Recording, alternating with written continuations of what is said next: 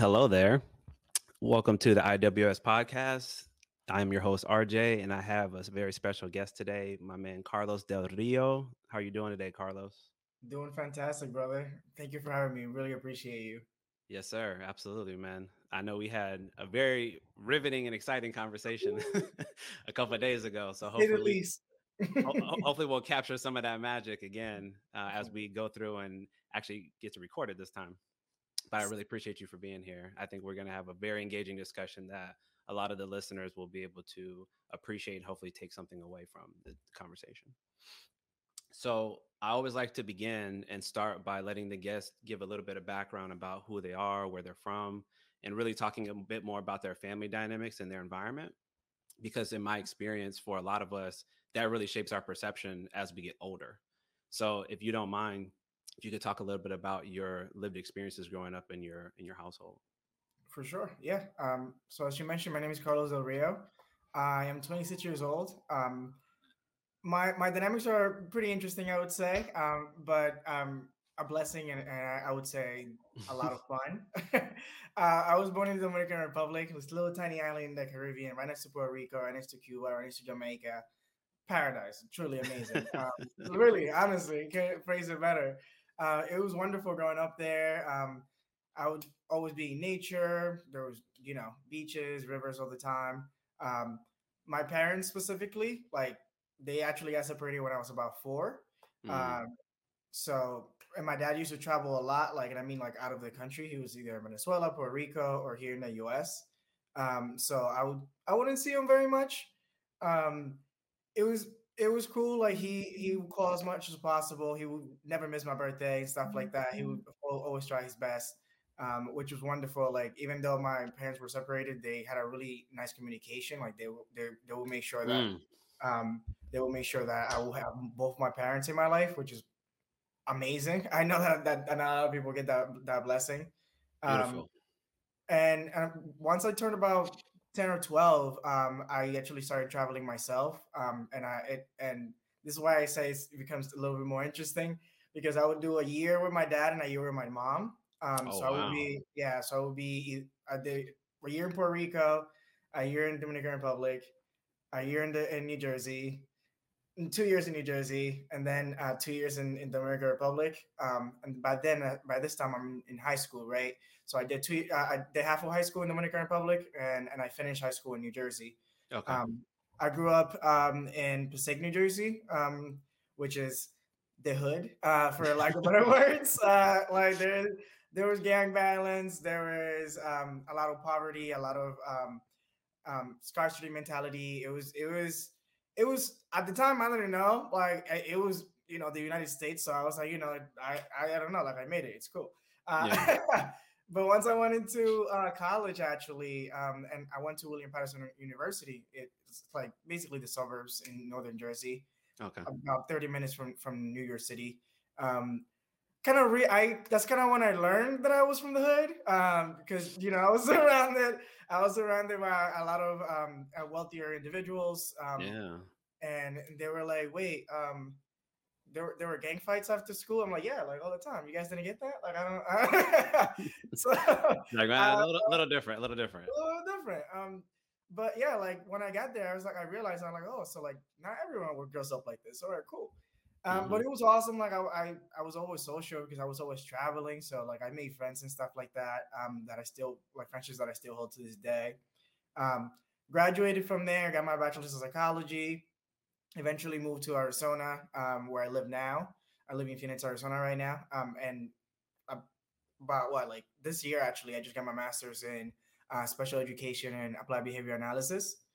Um, Beautiful yeah and yeah so it, has been a lot of traveling um, but it's, it's honestly been wonderful and, I, and i've and i've had the blessing of always having both my parents in my life um, and yeah like it's it yeah it's been that's about it for for my background man that's that's ex- that, that's extensive though i mean yeah, yeah. We, we we gotta make sure we unpack and appreciate the gravity of everything you laid out there i mean just mm-hmm. the i mean for me i would say number one i'm always a big fan of when i hear that parents regardless of whether you're together or not, that you effectively communicate and co-parent together, right? Mm-hmm.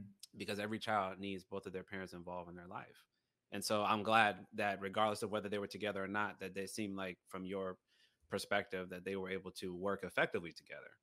Definitely. Now on the flip side, man, talk about a, a journey of traveling. You're right. Like I feel much more stationary compared to you. You over here like I was in DR, I was in PR, I was in New Jersey. I'm just I'm all over the place. Yeah. Um, but it seems like you you were very much embracing that type of maybe nomadic lifestyle, if you will. Definitely. So it, it seemed like that worked for you. Mm. Um, and then you said, you know, finishing up school here in New Jersey. So I'm sure that was maybe a little different of experience compared to doing high school in DR. But I want to go back to what you were talking about, recognizing you were from the hood, right? Because I, I think that the reason that goes to the crux of why I even asked the question. You don't know anything different because it's all you know, right? For you, it might be a little different because you you actually traveled to different countries and you had to live in different environments. So maybe there was some compare and contrast. But for a lot of us, when we are relatively stationary, meaning maybe I grew up in one, possibly two places, maybe we moved once in my childhood. But for the most part, we stayed we stayed somewhere for a period of years before we would leave. It might be much harder to really conceptualize what you just said. I don't even recognize that I lived in these types of environments because it's all I knew it's not until you meet other people who, like you pointed out, didn't experience a lot of these things. Maybe they didn't hear gunshots. Maybe there weren't liquor stores on all the corners. Corner. Maybe there weren't uh, carjackings or people getting robbed or people mm-hmm. generally feeling unsafe. Maybe the schools in their environments, like the public schools or private schools, were in better condition, better funded. Mm-hmm. You don't, we mm-hmm. don't know any of that stuff until we actually compare it. Until somebody else tells us something different to challenge what we think to be true.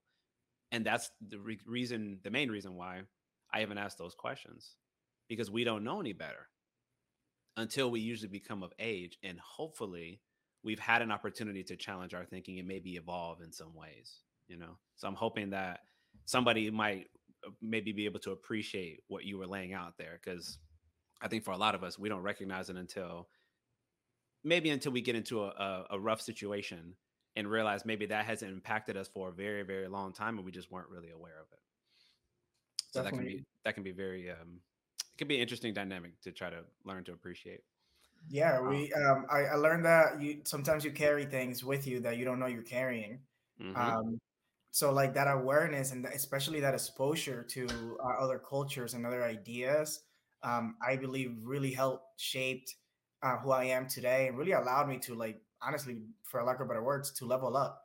Um, yeah. And yeah, like I think I, that's why I love what we're doing right now because that exposure really um, is powerful. Mm-hmm. Um, no, I'm, I'm I'm with it, man. That's and that's that's you know a big part of the platform is hoping that other people, but particularly other men and young mm-hmm. men, can maybe appreciate a bit of what we're discussing because hopefully some of it resonates with them, and they see that there can be more to life than maybe what they see only in their immediate environment, you know, because seeing is believing, as we say, and it's hard to imagine things you don't have around you, you don't get to witness personally. So hopefully this will, you know, this will help somebody. But piggybacking on what you were mentioning at the end about your education, getting that master's in um, special education and behavior analysis, I want to ask you a little bit about some of your time, maybe in your career, that you may have had an opportunity to work in the field like what motivated you to help you to want to earn that degree? Uh, yeah for sure. So i um to a little bit of background i like most uh, latinos uh, especially, uh, i wanted to be a doctor medical doctor when i went to college mm-hmm. um, for my bachelor's. So i was going to do biology and all that and like go for pre-med um, but i ended up taking um, psychology 101 and i just clicked, fell in love with it. To be honest, um, mm-hmm. I honestly didn't know anything about it, but I knew that it, it, it was my calling, so I decided to go for it. Again, my parents are super supportive, so they're like, "Yeah, like we got you. As long as you're uh, as you're continuing to move forward, it's all good." Um, but do it while I was getting my, my bachelor's, I was working at restaurants. I was working. Um, I was just make doing whatever I need to do to yeah. pay for my bills. Um, because it I have books to buy. I had car payments, all the stuff. So I, I worked at multiple different restaurants. I worked at fast food. I worked at fine dining. I did management. I did bartending. I did a little bit of everything. Mm-hmm. Um, but when I graduated, um, I was introduced to the to the opportunity here in Arizona to come work at a charter school with kids with autism. Oh, okay. Um, so, um, like while I was in Jersey, um, I I basically met a friend who worked here, um, and he told me that he would love um, to introduce me to his to his um, to his leaders and everything, and see if it's in alignment. So honestly, I I sent my resume um, virtually. They told me they were very interested. So I grabbed my savings. I came out here. Uh, I basically interviewed, had a job here seven days after moving here right away. Um, so that was really helpful for sure. Yeah. Um, and I had um, I had love for for for for the autistic community um, because I grew up. One of my cousins actually he um, he's about a year older than me, and we grew up together in DR. Um, and he never had services. He never actually got. Um, it was his mm. mom doing everything. Um, mm. and and now he's a grown man and everything, and he he ne- he never actually has services. So I knew that I needed to do something to like learn um, how I can help that community. Yeah. And you know, like I, I I I never have anything against like starting from from the bottom, especially if you don't know anything. So I started sure. as a I started as a teacher's assistant basically um, providing behavioral support. I was working with like the toughest cases in the school. Um, I was dealing with aggression. I was dealing with um, bites, like like literally anything that you can imagine, like chairs flying, um, punches, all the things. Like I, I was trained in in restraints and all that stuff. Um, and I worked there for about a year. Uh, like the last few months, actually, my teacher was absent like a lot of the time. She had a lot mm. going on. Um, like most teachers do, like they have a lot to to um to deal with. Oh yeah. Um, but that meant that I had to step in into a teacher position. So I would literally have four classrooms that would rotate of kids of different age groups, of different um, behavioral um, like needs um, and stuff yeah. like that. And I would work individually with all of the kids. Um, and that was definitely very challenging. After that, I realized that I do not want to do that. Uh, I was like, nope. That was enough of that. That's enough of that. Did it for that year, um, and I I ended up actually getting multiple offers for clinics all over the valley I wanted me to work for them because, like you know, bilingual, a male with um, behavioral experience and a psychology degree, like it, it they I I w- I wasn't concerned about getting a job. Um, mm-hmm. Point. Um, so I ended up choosing um, a really awesome clinic actually that had beautiful supervisors, like really, um, really knowledgeable supervisors who knew a lot about the field, uh, and they did training, both group and a lot of one-on-one training as well. So anything that I needed, they were right there to give me feedback and help me out. Yeah. Um, it went from me working at a classroom to working one-on-one with the kiddos. Um, so that was a lot of weight off my shoulders as well because I had a classroom of like eight, nine kids, all yeah. behavioral, uh, to moving to one kid at a time. Again, here um, I still was working with like the toughest chat, the toughest um, cases, um, the most not toughest, but the, the most challenging cases.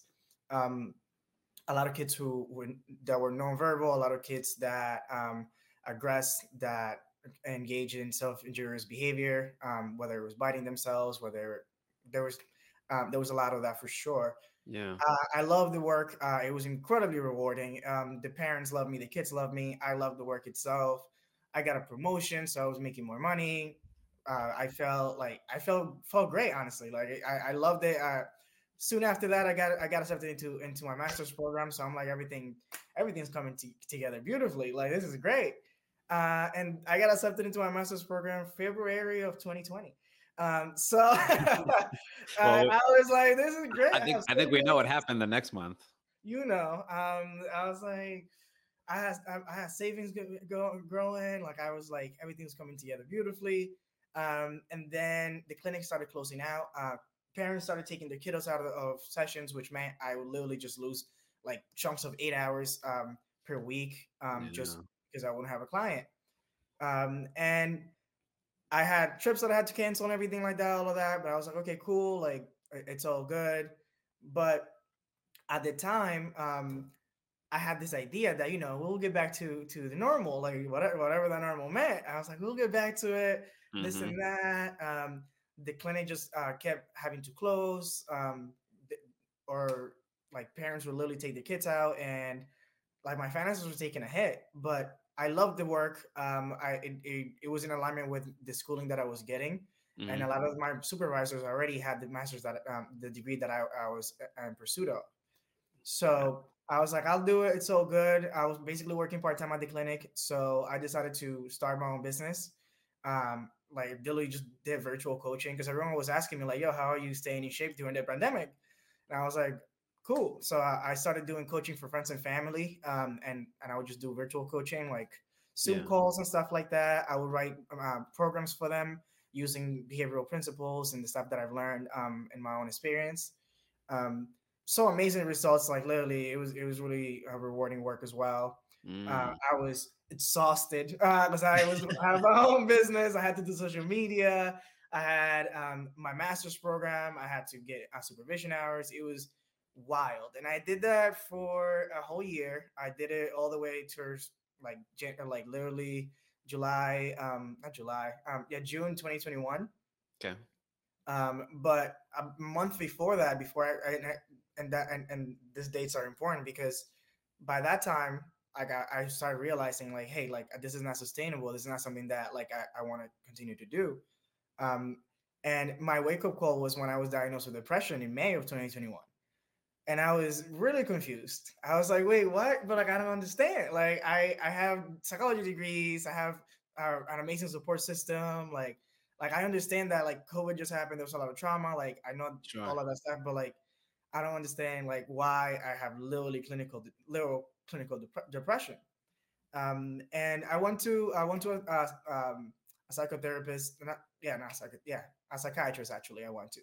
Uh, I wish I went to a psychotherapist. I went to a psychiatrist, uh, and um, I had two sessions with him. Basically, two really short sessions, and he um, immediately just here meds. Um, you're just give me the antidepressant meds. I honestly, he never really asked me about my habits. He never really asked me about my diet. He really never asked me he never even pro- like proposed some coping skills before actually moving into medication. Um, got it, got it. And yeah, like I ended up um, doing what he what he told me and everything like that. Um, the following month, the same month that I quit my job, I put my month notice. I got a call from my dad's friend telling me that he fell he fell um, victim to alcoholism. Like he ended up like really, really, really ill. Um, I took a flight out there while in my, my master's program. So I was literally um, getting my master's while helping him like get everything under control, cleaning his room, calling um, his insurance company to get get him help and stuff like that. Mm-hmm. Um, and he was not about it because he's a macho man uh, and he is not going to get help from people. Uh, so you know, I only right. had a week there. Yeah, I only had a week there. So I did the most, the best that I could. I sat with him. I helped him out the best that I could. I called his insurance. I literally set um, I scheduled uh, appointments for him and everything. Um, but then I had to go back, and when I came back um, to to work, my my boss told me that because I already resigned, the PTO that I accrued for two years working there wasn't. Uh, they weren't gonna um, honor it. So wow. I didn't know how I was going to pay rent the, the following month. I was like, wait, uh, what? okay. Uh, wow. Yeah, it was it was crazy, and I and I and I was like in awe. But honestly, at this like the following month, I I, I actually started a strategic a strategic partnership with a superfood company here in, in actually here in California um, that like allowed me to really step into what I wanted to do and my mission of like basically sharing the message of generational health and wealth with our communities. Mm-hmm. Um, and I was able to do that and use that as a vehicle to um, do my business, which at the time, what I wanted to do was do like coaching sessions for, for kids with autism, um, basically health and fitness, because I, I saw a lot of a lot of problems in that in that area and no support yeah. the entire valley, um, and um, yeah. So after that, like um, I, I really stepped into my into my business, and ever since then, like it's it's been um, it's just been growing, and it's been uh, like just been wonderful. And uh, now that I graduated, now I can actually have a lot more time. sure, and, sure. Yeah, and I get, I've been diving into my business, and and yeah, like it's been going amazingly for sure. Like, and I'm doing presentations in front of like so many people in Spanish and English, and like really doing what I'm what I feel like I'm called for. Um, yeah, and, yes, sir. Yeah. Now we we love that, man. I, mean, yeah. again, you said so many good things there. I, I appreciate yeah. all the all the vulnerability. Like, oh, sure. I, I think it's it's so important to to acknowledge that because they have so many different things that are going on in life in real time, and trying to navigate that and balance that it can be very very challenging. Which is exactly what I what I digested from what you said. Trying mm-hmm. to manage going to grad school, trying to navigate family challenges if you know if a loved one falls ill trying to navigate financial hardship when mm-hmm. you're having that issue like you know that is really unfortunate that you weren't able to utilize your pto like that two that years. can hurt a lot of people yeah you said two years like that's really hard to to deal with you know so shout out mm-hmm. to you for being able to make it through that but regardless you found a way not only to get through that point but then an important thing i think that you mentioned that i want to make sure i highlight is i decided to then start to work for myself mm-hmm. and recognizing that there was a change of the work dynamic because and this ha- happened to a lot of people right in the pandemic. I had a position it's not here anymore or i have a position hours got reduced. Mm. so i have to find a way to make it through. How am i going to make ends meet? And some of us pivoted and tried to do something else. Even maybe while we were doing our normal job maybe we just left it all together because maybe it wasn't there anymore. Mm. And i can really resonate with you man because mm like like you in that regard, I worked at a school and um, they were slowly reducing hours and reducing hours. It, it was a college, but the point mm. was mm. the ability to provide was being impacted. And mm. at some point got faced with a similar decision that it sounds like you did as well. I got to decide am I going to keep kind of waiting for them to hopefully help me out or for things to mm. resume normalcy or I got to try something different. And I opted to go into full private practice for myself. So I can definitely empathize with you going to do things on your own and uh, i think you know there is a certain level of freedom obviously being able to do things of your own accord but obviously there's more risk so you got to be comfortable with making sure that you're doing everything possible to not only survive but thrive so a lot of challenges uh, yeah it's a lot of oh, challenges and, and, things that you have to learn uh, when you you go into oh, business yes. so like oh. it's a oh. lot of uh, like just a lot of high expectations that you kind of have to detach from uh mm-hmm. especially and it's uh, but it's an amazing, like honestly, I feel like that's it has been the most powerful learning experience of my life. Yeah. Um, even though I've only been doing it for about two years, I've, I've I've gained so much knowledge about myself, about how business works, about the world, um, that I uh, I always um, recommend that to people. Like if, if that's an option, like at least look into it.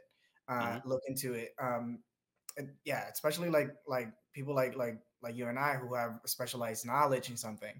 Um, it, I wanted to make sure that I serve as many people as possible, and at, and at the time of the clinic, I wasn't doing that. Um, right, right. So by stepping in like into my own business, I was able to help more people, and now I'm literally helping more people than I really thought it was possible. Uh, like if you asked me a year ago, I was like, no, that's not true. yeah, no, you're you're uh, right. You're right, man. Especially with which I think was also cool is being mm-hmm. able to have this space, like being more, mm-hmm. many people being more open to the idea of doing things virtually, right? Because I'll say in the field of mental health, it, we mm-hmm. are definitely old school in that way. Very much, you know, you come in, you sit down, and, and we do the work in that traditional sort of way. Um, things got very interesting, just like what you said, going into March of 2020, because many industries, I know mental health was not just one of them, but many industries had to learn to do things virtually and some of us had never been trained or prepped on how to do that so we had to do these things on the fly. But as you said just a moment ago seeing as where we're at today how you can get you can get a lot of services done virtually you can get you know groceries brought to you you can order a lot of things online like there has been a, a certain level of i think access that maybe mm-hmm. wasn't there so just to give like a quick example in mental health, a lot of times you would be locked to maybe the immediate vicinity or region that you're in. Like may- mm. maybe that's the city, maybe that's the town, right? Because people, the expectation would have been people need to come to you. In some cases, you might go to them, but more often than not, you want them to come to you. Mm. That wouldn't be practical if they're like three hours away. You know, like they're not going to do that once a week or mm, even once every other week. They probably don't want to have to do that. But when you have this idea of telehealth and being able to do sessions virtually, well, now I've unlocked the entire state. Now I can see anybody in my state. So, and then if you're licensed in multiple states, then you can see them wherever you are. But the point is, it increased the av- availability and the accessibility for a lot of us. So that was a big, big change. And when you talked about doing virtual coaching, I'm mm-hmm. sure that that maybe made it a bit easier as well because you have potential clients that are more open minded to that idea and not thinking like, oh, I only need to be sitting in front of you in order for this to be effective. But I don't know right. if you want to add anything to that. No, definitely. I mean, honestly, I 100% agree with that. Like my clients, when I was doing the virtual coaching for when I first started, I had clients in New Jersey, I had clients in Pennsylvania, living here all the way here in Arizona. Um, mm-hmm. So that definitely really helped, um, and especially during a pandemic when we couldn't even actually see each other. Like yes. I, I, there was people that I couldn't work with. Like even if I wanted to, I couldn't really coach them one on one in person. So uh, the like the virtual side of things really helped um, in in reaching a, a, higher population of people. Um, and yeah, like it, it's it's powerful. It's powerful for sure. No, I agree, man. I think it's, I think that has been, you know, it's hard to find things to be optimistic about from mm-hmm. the pandemic you know, and we'll we'll get into that in a little bit, but that's yeah. one of the that's one of the things that I think is a general takeaway is accessibility. Now, is it maybe to the scale that we would like where everybody can access everything? No, of course not. But I think it is better than maybe it, it would have been had we not made those adjustments. Because then a lot more people would be having hardship or difficulty or, or possibly suffering because they can't get access to people because yes, we were at different points not able to see anybody.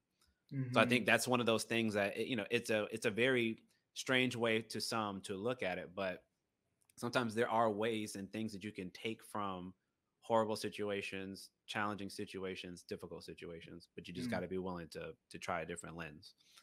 But and kind of speaking about that, when you were talking about getting depressed and getting diagnosed from that psychiatrist, because uh, I want to make sure I go back to that.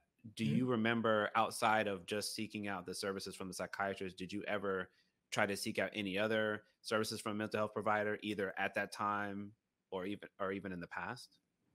Uh, so honestly no. Um, I, I didn't really look too much uh, to keep it 100 with you mm-hmm. i was in a really deep hole i just needed help yeah, yeah. and my finances were tough um, like we're in a really rough position as well so i just needed to make sure like i needed to get someone that i can and like actually pay for. But I also didn't want to settle for someone that like didn't know what they were doing. So I, I looked for some of the top people here in the state. Um, but that also meant that my most of my insurance wouldn't wouldn't cover it, and the, yeah. the medication wasn't covered under my insurance and stuff like that. Um, so I I didn't actually um, like look around too much. Uh, I just I, I as a as a Latino male, for me to just even find somebody was an amazing like it yeah. was just I yo you did it wow that was awesome um because I, mm-hmm. I didn't have anyone around me I didn't know anyone in my family who ever uh, especially uh, males in my family who searched for for services so um I didn't even know who to look for I, I literally felt like I was by myself yeah. um and I I found somebody I was like okay they're knowledgeable whatever I went with them and eventually like uh, I realized that that wasn't the person for me um and luckily um, I, I had the the the presence of mind to uh, move away from that person because mm. that that wasn't the person for me. uh, but like most people uh, don't understand that you can look around, uh, and at the time, like even though I did know that I could look around, um, I I I was so confident in this doctor, and I was so uh, I was so basically blinded by the degrees and like the high rise office and all that stuff. Like I was like, oh, like yeah, they know what they're talking about and, and everything mm-hmm. like that. Um, but um, again, to to be vulnerable and keep it 100, like I was given medication without even um, actually trying to solve the problem of the root. Like they were kind of just like it was like a coating on top of my problems. I, yeah. I feel like I felt like um, I, I couldn't feel my feelings. Um, I, I honestly felt like a robot. I felt like I was living on autopilot. Uh, but I listened. I, I followed the prescription because that's another thing that I know that a lot of, of Latino community doesn't do. They don't follow prescriptions. Mm-hmm. So I'm mm-hmm. okay. No, I'm gonna do. I'm gonna do what he's telling me. do what they're telling me to do. Yeah, because otherwise, like I, I, wanted to not just say like, oh, like I changed my mind. Like I want, like I listened to, to exactly what he told me to do. Um, I honestly felt like a little bit better, but still didn't really. I wasn't um, anywhere close to where I wanted to be. Sure. Um, so I, I went back and I let him know, and I was like, hey, like, um, I did what you told me. Like, what do you suggest? And he suggested I take more meds. Uh, and and it was just uh, at that time I realized that um, that's not what I wanted. Like I walked mm-hmm. out of mm-hmm. there with a prescription and immediately started looking for other for other options, um, and especially more holistic options and other other ways that I can actually take care of my body and my mental yes. health without having to add um, a bunch of chemicals that, like, after the research that I've done, like it's disrupting my my actual brain.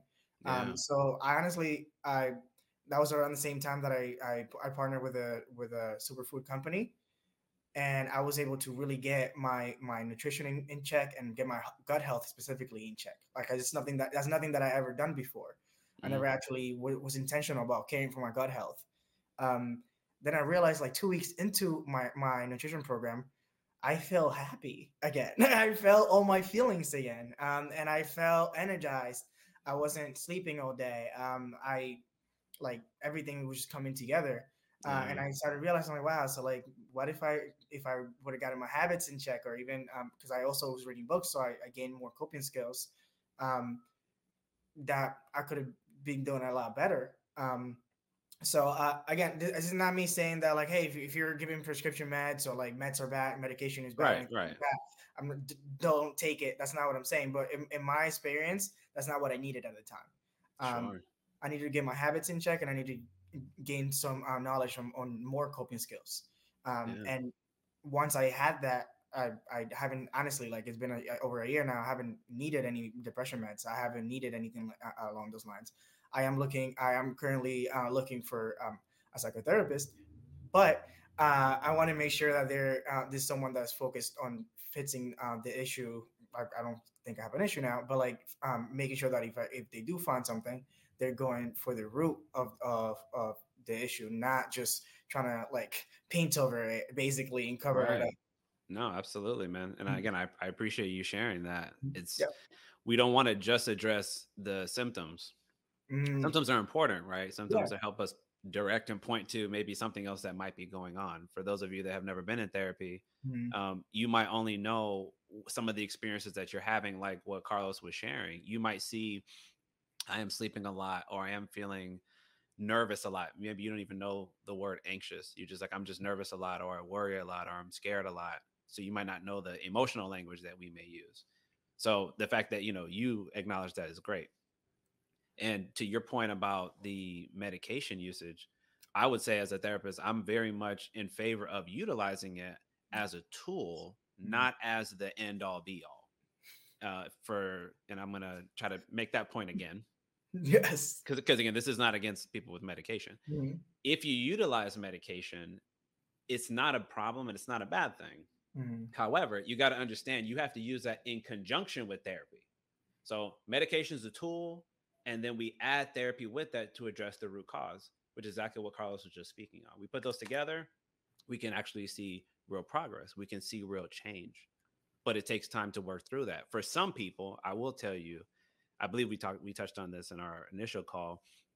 Some people, depending on what they present with, what their issues may be, they might not be very emotionally stable. They might be all over the place, very erratic behavior, we would say.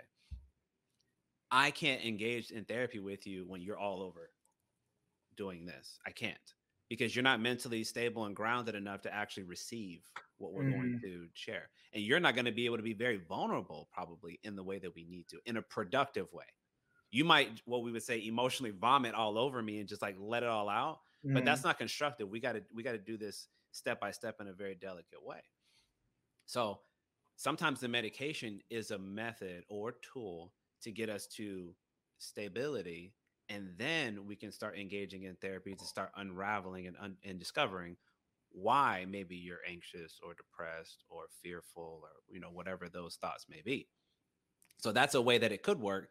And to further emphasize that point, unless you have a truly debilitating issue, right? Something that you you will never be able to fully function the way that you want, many people don't need to be medicated permanently.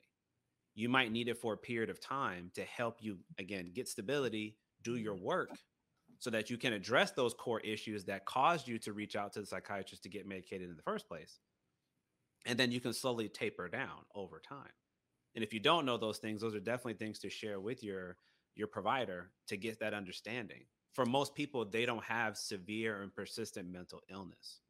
We go through periods of time, like adjustments, if you will. Seasons. uh, yeah, seasons where you are dealing with something, but it's not forever. You know, mm-hmm. everybody gets depressed at times. Everybody will get anxious at times, but it's usually not a permanent thing. It's in response to something. I lost somebody that I really cared about. That's normal to feel depressed. That's normal to maybe be anxious. Things like that. So we want to definitely differentiate. So we're not saying it's everybody should be medicated for everything and forever. And we're also not saying that medication is evil. It's it's a it's a tool and it serves a purpose and a function.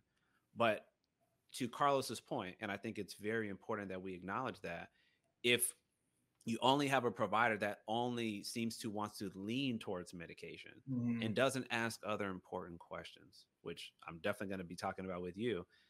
What do you eat?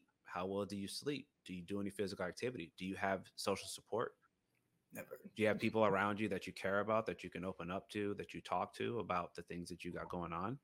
If all those things are in disarray, medication can't fix that. Mm-mm. You know, so it's important to understand that. So, in speaking on that, I want to ask you because I know you touched on a little bit about that's what a lot of your business has been about. That's sort of mm-hmm. that pivot that you made in the height of the pandemic, and you know, realizing that working with autistic children in the clinic wasn't going to be the, the main way for you to provide for yourself. Definitely. How how did you end up finding the desire and the drive to want to build out a company and, and doing work within the nutritional sciences or within the dietary space? Uh, honestly, I um, got tired of people uh, reaching out to me all the time and asking me, "How are you in shape? How are you healthy? How are you happy? How do you have energy all the time?" Mm. Uh, and me not knowing what to tell them, uh, or or people literally when you know when you're in psychology, everyone a lot of people come up to you and kind of just blur out all the problems and stuff like that. And yeah. all I could really say at the time was like, "Oh damn, that's crazy." Uh, and like I I knew that I, I needed to do something so that I can give people a solution, yeah. um, regardless of where they are. So um, moving into my business just made the most sense because I, I knew that there's millions of Latinos um, and and and people of color who need that support, uh, who need that exposure, um, and they're not getting it. I know because I looked for months and months and months, and I was like, okay, what actual options are we presented with? What actual information are we seeing every day? Um, if you're going to social media on TikTok, like you or I'm not even like I, I don't even spend a lot of time on TikTok. I do a lot of on Instagram. But if you scroll for a good half an hour, you'll get so many bad news. You'll get um, so many different points of view, and our community tends to see, think that whatever you see on there is the truth. Yeah. Um, so for me, um, as much as I don't like, um, like I don't really enjoy being on camera, recording myself, doing all that stuff, I knew that it was important for me to um, represent and like really kind of just um, show people who look like me that yes, I do meditate. Yes, I do yoga. Yes, the, all this stuff is necessary. Um, and most importantly, when they're because we're all like they're all going to continue to scroll. Like it's not going anywhere. Uh, if they so it's not going anywhere. So I gotta have yeah. to be real. I was like, if they see 20 posts and 19 of them are negative, I, I want to be that one post that actually is uplifting. That's actually like giving them solutions. That's yeah. actually adding value to their life. Um. So it, it just makes sense for me. Um, and as soon as I started, I had so much support from even the field in applied, behavior analysis. I had so much support from uh, other um, like black and brown people um, who literally would tell me like, "Hey, I was feeling awful, and I saw your post, which took me 15 minutes to make." Uh, and like they were like, and he completely got me going, and I went and like did better on my job, or um, went and started med- uh, meditation for the first time, and, mm-hmm. and that's um, what really pushed me to hey like w- even though like um, i'm not a presenter or whatever like all that stuff like i need to gain those skills so that i can actually add value to my community and yeah. help our community heal because uh, we need to um, especially after the pandemic like it's there's no question like we have to we all we all have facts. to facts. big that's that's big facts you're speaking on man I, I i cannot agree with you more especially the representation side and and mm-hmm. I love what you said there. I want to go back to that about mm-hmm. the social media aspect because mm-hmm. as I told you, I'm new to this space too. Like I'm not very fluid in being in front of the camera, I felt a similar desire that you did to mm. be more of service, not just to, of course, I want to, you know, being real, I want to focus on my communities, which is the Black and Latino communities. Mm. But a lot of the discussion and the conversations I have are largely around men and our issues, men's mental health. But it also does impact women because a lot of us want families, want to be married, want to be parents. And so it impacts a large breadth of the population, not just in the United States, but in the world. And so I recognize, like you did, that maybe there's more than I can do. So whatever discomfort I need to learn to get over, then I need to get over it. Yep. Because it's going to benefit more people. And so, so about us. yeah, and I agree with you. Like you know, from what I've been told, because I'm mm-hmm. I kind of predate social media, so I'm not as maybe fluid and and utilizing it as often as other people do. Yeah, I didn't I didn't understand the endless scrolling. You know, like that mm-hmm. was not like a that was a very foreign concept to me because I'm just not like that. Mm-hmm. I don't I can't, I can't even get on there now and just start looking. But I have heard from other clients, particularly my younger ones that I used to have mm-hmm. when I was very early on in my career, who would say like they can't even get away from their phone. Uh, I remember this one particular young lady, I b- believe she was 12. It was like when I was in my internship when I was still in grad school. I, re- I remember she said this and I was just like, what? She was like explaining that she would uh, go to sleep at night and sometimes she would go to bed late. It might be like 1, 12, 1 a.m. But she said that she would always have her ringer on. And if she, for whatever reason, heard a tone or she saw even uh, somehow when she was asleep felt like she saw the flash of like a notification that she would wake up and she said i had verbatim i had to answer it so that was a huge awakening for me mm-hmm. as somebody who did not grow up with all of these things i'm like wow that it's really it's concerning. a responsibility yeah that's really it's concerning like, that you think yeah. that you should be disrupting your sleep pattern to go answer somebody i don't care if they're answering you right now Put mm. your phone to do not disturb, flip it down, turn it off, whatever you got to do. But you need to take better care of yourself. So it just goes to show when you're talking about people scrolling, um, sometimes maybe the content that they're seeing, and you're right, in, in today's day and age, not that everything is horrible or there's all this bad news. It's just that we're so interconnected. You can be exposed to so much different types of information that you we previously weren't you know reading the newspaper or even in the early days of facebook like you weren't seeing as much as you are today where you can be flooded by you know on on seemingly one platform let alone if you utilize multiple yeah. you can just be you know drowning in it so to speak it's important to have something to counterbalance that so i love what you said that i want to be that one post that tries to give somebody hope or inspiration or encouragement to push through whatever they're dealing with i feel similarly I'm doing this these conversations and and having these discussions because I'm hoping we can benefit from it. And maybe it gives us a sense of enlightenment or excitement that this thing that I thought that I was stuck doing, this mm. pattern of behavior, I think that I'm stuck having or being like, this way of thinking that I thought was my personality is not necessarily true. To be able to help them help all of us challenge those type of thoughts. So it's good to know that there's other brothers in the space who are also trying to do something similar hundred percent, definitely, and, and and again, like to even piggyback on that on that, like even giving people a little bit of clarity because, like you said, mm-hmm. there's so much information out there that it's hard to like slow down and figure out, hey, what's true? Hey, what actually works for me? Uh, what do I want? Like questions that seem really simple, but I, mm-hmm. now I know, especially after working with hundreds of people, that that's not something that we're asking ourselves. It's not something that we're sitting down with a piece of paper and really writing down um, mm-hmm. what is it that we want, um, what is it that we're looking for, uh, and giving people that clarity and and exposing them to that different verbiage, exposing them to a different way of looking at the word, the oh, word, yeah. the world. yeah. uh, it, I think it's really powerful because especially um, or or like or young like um, black and brown males, they spend a lot of time listening to a lot of like rap and stuff that um, uses all, all like a, a, way of speaking that is not conducive to helping them like be better. Uh, mm. It's very destructive and it's very um, it's very it, it creates a lot of separation within our communities rather than actually reminding us that we're one. We're more alike than we're different. Oh um, yeah, mm-hmm. that's now that, that's a big one, and mm-hmm. I, I've definitely had my fair share of. Um, it's funny you mentioned that I haven't I haven't actually talked about that one on camera before, but yeah. I, I, have like I have a very interesting experience with like rap and hip hop. Like I like mm. to consider myself a very eclectic type of person where I appreciate different music from various different backgrounds. But I will mm. admit I'm very much a hip hop head. Yeah. But but to your point though, I do recognize that for a lot of young people, especially, you know, because we it's when you're young, it's hard to be able to differentiate, like you said, mm. between fact and fiction. Mm-hmm. What's real and what's not. What's opinion, right? And what's expert. Yes. Right. We got a lot of that going on right now. A lot of people actually. Let me, let me, make that point again. Yeah. There's a lot of opinion people, of people who present their opinion as fact, mm, as overshadowing people who are actually experts in their fields. Yeah. Like that's a real thing. And we, eh, for young people, and I get it, because when you're young, you just don't know any better. Mm-hmm. It's hard to learn to differentiate that unless somebody has actually taught you how to do that, right? But but back to the music though.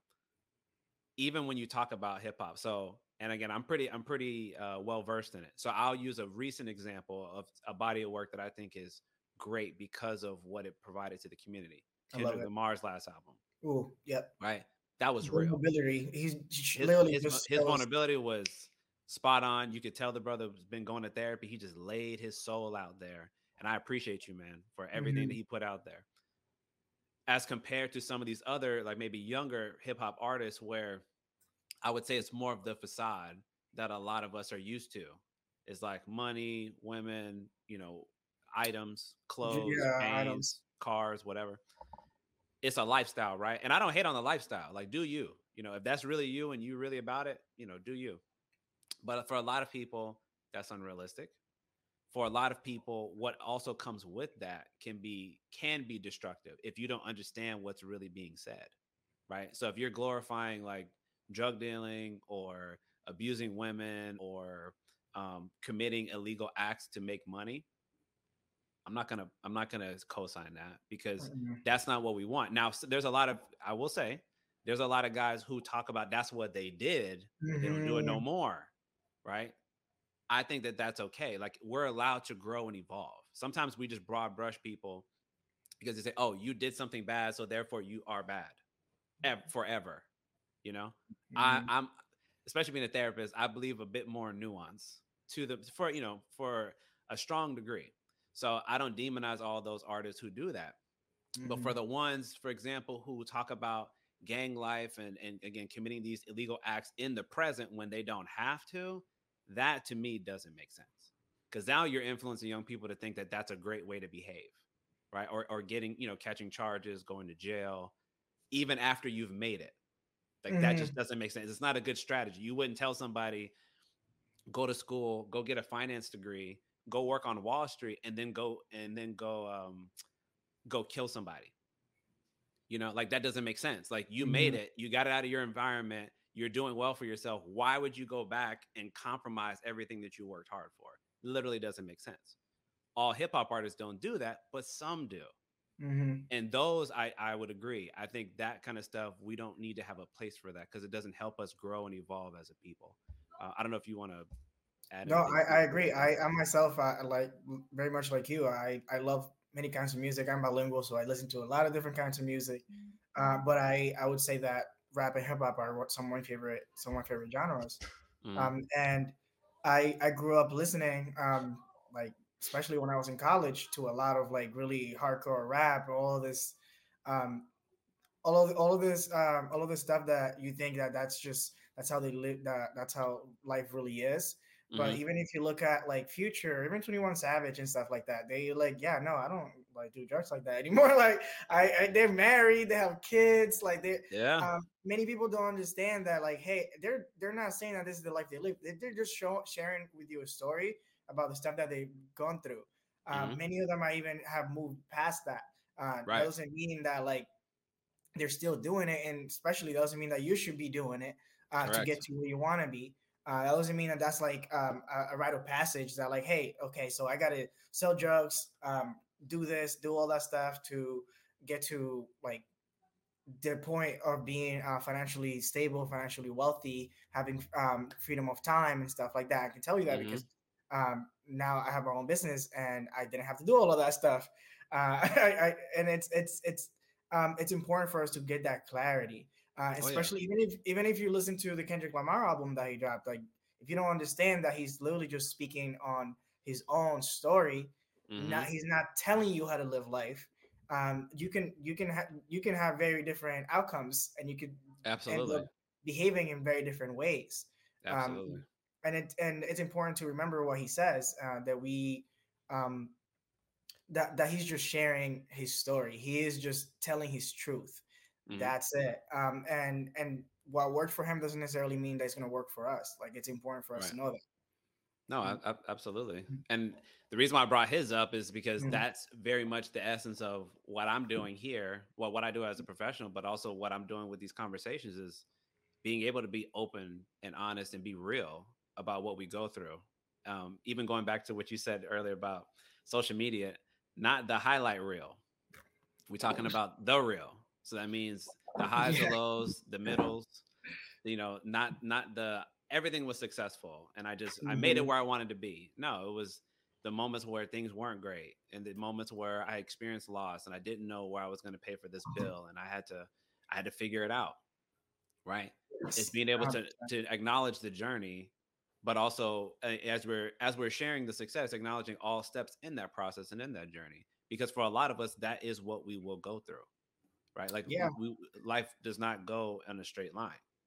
I love that you so yeah, very jacket i love that you bring that up because that's that's why I, I, I don't have an issue being vulnerable um now but for a while i had there was a lot of shame in my i had a lot of shame in my own journey um especially like before me knowing that I was from the hood, I, there was no shame. But once I, I, I actually started like um, hanging out with people who didn't have the struggles that I had, um, I started realizing like, oh, like, like, oh, this is not nor like I started telling myself at least like it's not normal. Like, yeah. I had there was a lot of suffering and stuff like that, and and it, there was a lot of shame in my own story, uh, and then a lot of shame from of where I come from, uh, and the things that I that I've gone through to get to where I am today. Mm-hmm. Um, I felt like I, I, had this mask basically um, where uh, I would just tell a story, but not really be open enough to tell my true story. Um, and now I like I I embrace my journey because I think that's where true healing happens. Um, and it's important for and, and and it's important for us Latino men and and black men um, and uh, we're both. Uh, so it's, oh, yeah. it's it's important. it's important for us to like um, speak to people and speak and tell people about um, or truth. Um, and, and, and this is something that I also learned um, as I as I worked on my healing. Um, make sure that you like if you're not comfortable yet with sharing your story and sharing your journey. I'm not saying to do what we're doing and just go social media and share with everybody because there's people mm-hmm. that are not going to understand where you're coming from. Right. It's important for you to find someone, people that are going to support you and and and listen to you without judgment um, yes. because I personally been hurt a lot when I shared my story with people that didn't understand um, and added um, like labels and did all this stuff um, and and it hurt for a while. But now mm-hmm. I know, um, yes, it's important for you to share. Uh, and if you don't have anyone in your life, you don't have a friend or a family, that's the, that's a, a, perfect time for you to go to therapy. Like that's the perfect time so you can find someone who's who will listen to you without judgment and be completely objective and keep it real with you um, mm-hmm. and that's that's really important um, and and and just to go back a little bit on what we talked about um, therapy as well it's important for us to know that like right now i'm happy uh, i feel free i feel amazing i have an amazing support system and i'm still looking for a therapist like this you don't go to therapy when you're down don't wait till you're down to go to therapy um, that's true. something that's like very common in our, in our in our communities that like hey okay um, like I'm gonna wait till I, am feeling better now. I'm gonna no. If you're feeling better, then that's a perfect time for you to go. Um, Absolutely. Um, and really, um, basically uh, on bots, uh, uh, literally all of that stuff. Like clear out that closet and like really um go in go in there deep with someone that's gonna support you and not judge you. Um, it's it's it's it's powerful and it's necessary. And in our community, many other times when when you do try to talk to someone, they immediately go to um judging you, even calling you names or um, doing things that are not going to help you um, do that again. Because if you're yeah. punished when you when you open up, then behaviorally, as someone who has a degree in behavior, if you're punished, that's going to decrease the likelihood that you're going to do that again. Correct. That open again. Absolutely, um, absolutely, I, man. So many facts you just said. So many facts you just said. I, I got to hit on the last part because I, I, pretty much yes. always make this point because you just made it. So I gotta I gotta echo it, especially for men, right? Mm-hmm. Men, young men.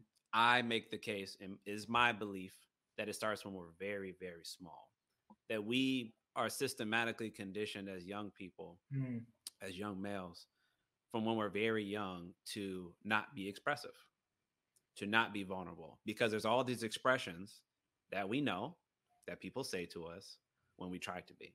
Mm. They say, don't be a girl, don't be a woman, stop being so emotional, stop don't crying, suck mm-hmm. it up, don't be mm-hmm. weak, right? There's all, and there's more. Mm. Those are the first ones that come to mind. Yeah.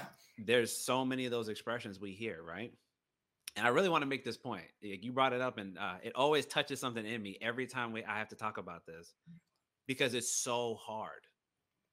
It's so hard even me, I've had to go through so much therapy mm-hmm. myself because of what you're talking about. Mm-hmm.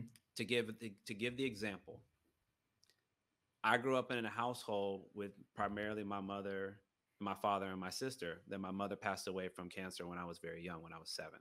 So then it was just me, my older sister, and my dad. He was a very traditional man. He did not come from an environment where his family was very expressive with him. He also had several siblings in the same household, so I'm sure it was hard just to get attention. But regardless, he did not create a space for me and my older sister to be open and honest. Mm. And anytime I did, he told me to suck it up and very much belittled and minimized me all the time. So that's a huge reason why it was so hard for me for so long to be real. I would try to be a really good student mm-hmm. so people wouldn't look deeper underneath the surface because I didn't want to draw attention because my father was always like, you know, you keep that stuff to yourself, you don't tell anybody. Right? It's all these messages that we hear throughout our lifetime and that I have to hear young men tell me some of the same things that mm-hmm. I heard and I'm way older than them. And it hurts. it really hurts to see them struggle in that way because I don't want to see more young men hurt the way that I do and mm-hmm. have because it's so much harder. It impacts so many relationships that you have. I'll give another example because I talk about this as well. I'm a father. So, parenting my young son, it could be more challenging. Thankfully, I, because of the work I do, I'm forced to really challenge myself all the time. Um, it would be very difficult to make sure that I'm creating this space for him to be vulnerable, not just with me, but with everybody. To not minimize him just because it was done to me, make sure I don't pass that on. I don't pass that generational trauma onto him where he's now going to struggle with every break, relationship that he has cycle. moving forward. Correct. So mm-hmm. I have to I have to be better. We have to be better so the next generation doesn't have to suffer. But to bring all that back to the point of what we were talking about, it's hard because it's not just one person you have to fix or change their perspective. It's really a society. And when I say society, I don't even mean just the United States. I mean mm-hmm. globally. Globally, this is how a lot of us as men are raised. And our fathers don't give us the space or create the space, I would say, for us to be vulnerable. Usually those are like relationships you expect to have with your mother and with your father is just tough, pat you on the back, mm-hmm. you know, caveman type stuff. And I think we can be so much more and I, I challenge all of us in mm-hmm. all seriousness i challenge all of us to do the work necessary so that we can be better for the next generation so they don't have to deal with a lot of the challenges that we have to uh, and and I, and I want to piggyback on, on what you're saying i'm doing the work because um, what many of us don't even know what doing the work looks like but if you don't know if you don't know anything about psychology if you've never been to therapy if you don't or if you, you don't have supportive uh, uh, family feel your feelings. Yep. Feel your feelings. Um, that it, many, a lot of people in our communities tend to hide their feelings, bottle them up, literally whether whether it's alcohol, um, smoking, uh, whether it's watching. Like now, like people don't understand that they're doing that just through binging Netflix for days on days on end because they they're not allowing themselves to sit with their thoughts and mm-hmm. really dive deep into them and, and like really feel your feelings and i yeah. and i and i emphasize the, the fact of feeling your feelings because it's gonna suck. Like it's when yes, you first does. start doing the work, like there's gonna be tears. It, it's gonna it, it, hurts again because you're experiencing like in your mind, you're experiencing that situation again. Mm-hmm. But until you are able to like work on detaching yourself from from that and understanding that that's not who you are, that's not your identity, you're you're not going to be able to heal properly. You're not going to be able to actually get through the um, through those hard times. Um, yeah. And what what ends up happening is that you bring that to the net to to the, the next person that you interact with. You bring yes. that to uh, you bring that to um, your family, your friends, your relationships, and and that can cause a lot of pain in our communities, in our families. Mm-hmm. So I love that you use the word challenge because it is a challenge. But yeah. I, I also challenge you to go ahead, do the work, feel your feelings, because nobody else is gonna feel them for you. Absolutely. I, that literally. No, no, you're you're spot on. And mm-hmm. I would say one way that you could do that if you don't mm-hmm. have access to a therapist, because this is mm-hmm. something I did like way, way back when, even though I, I value it much more now, but I didn't really appreciate it as much at the time, is journal. Yeah. And when I say journal, you can do it in the traditional sense of uh, I do it in a notebook. Um, you mm-hmm. can do it. You know, we have technology, so like I've done it where I do like the I talk to my phone, let it um, record the text for me. You could, if you really want to, you're really cool. You can video record yourself, whatever mm-hmm. you know, Snapchat, Instagram, whatever. You can do all these different ways to capture your thoughts and the memories at that time. And I think it's important to Carlos's point because you want to be able to capture how you felt at that moment in time so that you are able to recall it so mm-hmm. let's say you can't deal with it at that time, right? Because maybe it's inconvenient, maybe you know there's family around, whatever. But if I capture it, I can go back at a later time where I feel a little more comfortable. I create this space where I can be vulnerable. Now I'm going to go through, I'm going to replay that, or I'm going to reread what mm-hmm. I said, and now I'm going to sit with it. Maybe I even meditate on it if I really want to go deep. Yeah, but I'm gonna, I, am I'm, I'm going to sit on it because I need to understand why I felt hurt, why I felt sad, why um, this person isn't communicating with me, whatever the issues may be. That's something that you can do, even when you don't have anybody else around. We do have a way to record this information because number one, it helps you externalize how you're feeling. So it's not just going on in your own mind anymore, mm-hmm. but then you mm-hmm. can go back to it maybe when you're in a calmer place and go through and actually process them. And because that will be vital for any type of relationship you want to have in the future. I, and I think it, I think it's awesome that you brought up journaling because I myself like I would spend hundreds of dollars on shoes. I would do trips and everything like that. And like I I bought I bought myself like super fancy twenty dollar journal on Amazon. So I was like, I'm gonna invest in myself. This was the was this one one of the first investments that I made on myself. Yeah. But something that I learned through journaling as well is that when you write it down, then you're able to like detach yourself from it. Understand mm-hmm. that that's not who you are. That's something that you've been through. Right. That's something that you felt, but that's not who you are. You are love. You are expansion. You are way more than just um, those feelings that are just honestly reactions to the uh, of your brain to the environment. Uh, it, mm-hmm. Most of the time, um, yeah. that, that's really not who you are. Um, yes, and I know I get it. It's a physical. Uh, emotions are very physical. Like you feel them in your body. Oh, so oh, yes. it's hard. It's hard for you to be like, "Wow, how is that not me? I feel this way," but that that's not you. Uh, you are the the the the observant part of your brain. That the the one that can observe those feelings. That's you, and you don't have to act up, uh, on them. You can just observe them and let them be.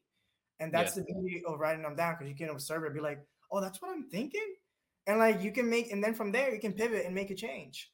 Um, Absolutely. Um, no, that's that that's so important, and I, I like I like the way you put that together too. I, mm. When I say externalizing, that is exactly what I mean. It helps you separate them from yourself, so that usually we we call it rumination when you are feeling something. Like let's say you're sad. Like we'll use a common example. I'm a master at that. yeah, you break you break up with somebody, or somebody broke up with you, right? Mm-hmm. And you're naturally you're sad about it. Mm-hmm. So it's natural that the thoughts are going to be very proliferation or proliferating, proliferating in your mind where they're going on repeat and loop all the time right so how do i help with that well externalizing them helps me detach them through journaling through a process like journaling mm-hmm. so it's not like i'm not capturing them i'm capturing how i felt i felt really bad on this day because i missed this person yeah right you can make it something simple like that Mm-hmm. So I have that there. So when I'm ready, I can also come back to that. I can not only see it and then process it in that time. This is how I'm feeling. What would I want to be different moving forward? Another way to benefit from that is now that I'm not thinking about it all the time, I can also, as more time progresses and I keep doing that process, these are kind of like little timestamps, if you will, where I can see moments of growth. Man, I remember about three weeks ago, I didn't even want to get out of bed. Look at man, look at my journal. Look what I said. And now it's been like a couple months. I'm starting to feel a little bit better. Still not great, but I feel a little bit better than I did before. Then you could take it a step further. If you get a therapist, it is a very great tool for us to use because the best way for me to understand how you feel is for you to express it. I can't read your mind. I don't know what you're thinking. But when you have you so on July 25th, this, this, and this happened. And this is how it made me feel. Right. Okay. Now we can actually go through and start to digest what it might really mean. Then we can actually start to connect dots that you may not be able to see, but that I might be able to see because of the information that you provide. Mm-hmm. So it's a great, great tool to really capture what you're experiencing. So again, if you can't find a therapist for whatever mm-hmm. particular reason at that time, that's okay. You could utilize a tool like journaling in the meantime to at least capture those thoughts and help you to separate how you're feeling. I think that's a great way just to get started. And then, of course, another little tidbit back to what Carlos was doing is try to maybe consider surrounding yourself with more positive and uplifting content. So if you have somebody like Carlos who's posting something that gives you a little inspiration for the day, maybe I need to focus on trying to consume that type of information as opposed to things that make me feel inadequate or invalid mm-hmm. or minimized or less than or whatever other negative feeling might come up for you. I think it, that can be helpful ways because we have so much of this uh, social media platforms available. That might be sort of like a starter way mm. to get support until you can get some real people there to actually you know engage with definitely and i and i think um again to, to like piggyback on what you're saying uh, it something that I, that it's important to realize and this is a, a quote that i live by super simple three words progress over or perfection um mm-hmm. remember that like like um like rj said like regardless of where you are um there's going to be times where you're like okay i'm not where i want to be but you can you can look back and you're like okay but i made progress mm-hmm. and and once we made that our goal right i think making perfection perfection our goal then you can actually continue that on that path and and yeah. not get discouraged because there's going to be times that you're like i'm still dealing with this stuff and and then you you might even have those thoughts uh, within yourself that are going to mm-hmm. just literally um, disrupt your whole um, healing process and, and and that's not what we want no uh, we want that's not what we want at all. Um, especially with social media, like like like Andre saying, like there's so much comparison that you're like, look at them, they're doing this and doing that, and that's really not helping you get to where you want to be. Mm-hmm. Um, so like, you know, I personally, what I did, uh, you don't have to do this because it does take some time. But you, I went through my fo- the people that I was following, and I just started unfollowing people that weren't serving me. Um, not as a way to not and not out of out of hate or out of like any out of love for myself mm-hmm. out of love for my own attention and my time, which is the most valuable asset that we have. Yes. Uh, so I literally went through all thousand people that I were following, and I only follow like 200 people that I I I felt weren't really helping me um, be my full self. There you um, go. Absolutely. Yeah. No, mm-hmm. I, and I, even cool. even to add to add to that last point, I think you know mm-hmm. thinking about where you give your attention to. That's what I meant about mm-hmm. what you mm-hmm. consume you know because i have clients that struggle in that area. They mm-hmm. are very caring loving people who want to really benefit a lot of people of society but because they consume so much information that's happening in the world it can be overwhelming to the point that it may make you cynical apathetic maybe a nihilist where you just think like nothing really matters anymore. Everything sucks. Why even bother trying? And mm-hmm. i make the point. I try to make the point that especially as black and brown people, we cannot afford that attitude. Like we just can't because we've already had so much to overcome and so much to deal with, and there's still much more work to be done. That it doesn't diminish to say that these things are not really happening. You know, we're not living in some fairy tale like, oh yeah, bad things don't happen. They do. Mm-hmm. But the question is, how much of that maybe can I be exposed to before I recognize that I'm getting to the point of being overwhelmed and I need to pause there and make sure that I'm good? Because I still want to be of service. I still want to be of value. I still want to add to other people, pour into other people, so to speak. Mm-hmm. In order to do that, I have to be extremely mindful of how much information I'm consuming online and what type of information am I consuming. Because if a lot of it turns out to be negative, don't be surprised your attitude towards life is negative. Like it, it's it's very simple, but you read what you saw. right, exactly. If you see all this information mm-hmm. around you, you can't be shocked that you're like, man, mm-hmm. a lot of things I'm quoting are negative, and a lot of the things I'm pointing out are are hard things that are happening in the world. At no point do we say those things aren't mattered; they don't matter, and we should do nothing. Absolutely not. But what I also got to understand is I have a finite amount of emotional capacity that I can afford. Usually, I would say every day. Sometimes we do the we do a, a teacup uh, metaphor because you only have so much that you can tolerate, and it's going to build up. Your cup's going to fill up, and once it's full, it's full. And if you keep trying to pour more in there, now you're getting to the point of being overwhelmed because you you're giving you're taking more than what you have the ability to truly um, process and deal with. So then, if that happens over a period of time, it's going to be very difficult for you to then want to get out of the bed, to be motivated to do anything that you used to do that brought you joy or happiness. Mm-hmm. And that can put you on a dark path, you know, that we don't want to see people go to. So I think it's just, it's very important to acknowledge and understand the way that these different platforms that we use, the different media that we consume, how it can play on our minds and on our hearts and recognize hey if i'm doing a lot of that if i'm consuming a lot of that and it's tending to make my view of the world it seems like it's kind of dark right now maybe i need to consider as you pointed out carlos maybe i need to unfollow some people. Maybe i need to not look at so many of these articles or consume this many videos talking about these issues that just make me feel really really down. You know what i mean hundred percent. But it, it, it, it's it's all about being more intentional with our time and our and our attention. Um, there's all these corporations who are spending billions of dollars to get your time and attention. Um, so it's important for us to be intentional about about what we're allowing in um, into our um, teacup. What are we allowing yes. into our into our day? Um, it's it's it's really necessary. It, it's also important to remember that we're living in a completely different uh, time now. Uh, that a hundred years ago was not a thing. Uh, 50 mm. years ago wasn't a thing. Uh, in a day now, we can it's, it's, it be, we can be exposed to more negativity and pain and suffering and hurt than someone uh, 50, 100 years ago would be exposed in their entire lives. Right. Um, because especially if you're um, an empath and, and you and you and you love people like like we do, it, it's hard for you to detach yourself from from all that suffering. Oh yeah. Um, oh, absolutely it's it's yeah, it's it's necessary for us to be intentional and remember like, hey, you you only have a certain amount of time and energy in, in your day.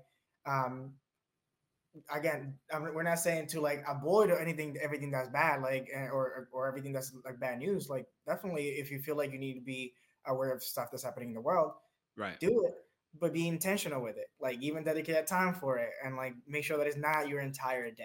Correct. social media can 100% make that happen without you uh you trying. Like you don't. Oh yeah. you don't have to try. no, you're absolutely right. You're just kind of going and going and going. You don't even recognize, you know, you haven't even disconnected yet. Mm-hmm. You just you're on the whole time. And you know, I just I've I've had to have some clients where we've had to have those discussions. And I'm saying, you know, we need to limit your time because mm-hmm. I don't know how much of it you're spending so far, but it seems like it's too much because if this is your sort of attitude, mm. especially if I know based on what you told me, you are a very caring person, that's not a good sign.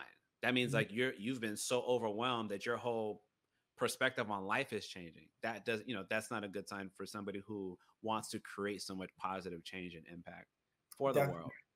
And, and, and there's this quote that really helped me because uh, I, I myself am very much a giver. I'm very much someone who who tends to um, give I used to give too much of myself for lack of better words, but there, there's this quote that really helped me. Um, I, I don't, I'm pretty sure it's not her quote, but Oprah spoke on this. Mm-hmm. Um, and it, it, basically, you know, it goes, it goes about, it talks about like us being a cup, right?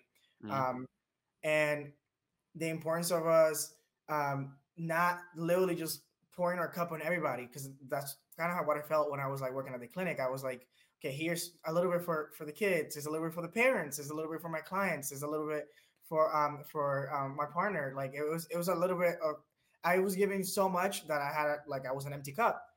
But the problem with that is that when when your cup is empty, you start feeling like people are taking away from you. You start mm-hmm. feeling like um, you start feeling resentment to a lot of the people that you love because you feel like they're taken away from you. Mm-hmm. What um, Oprah suggests is to fill your cup to the point that is overflowing, so that when you give or even people take without uh, you giving, you don't even notice it. Like you're like, mm-hmm. oh, all right, cool.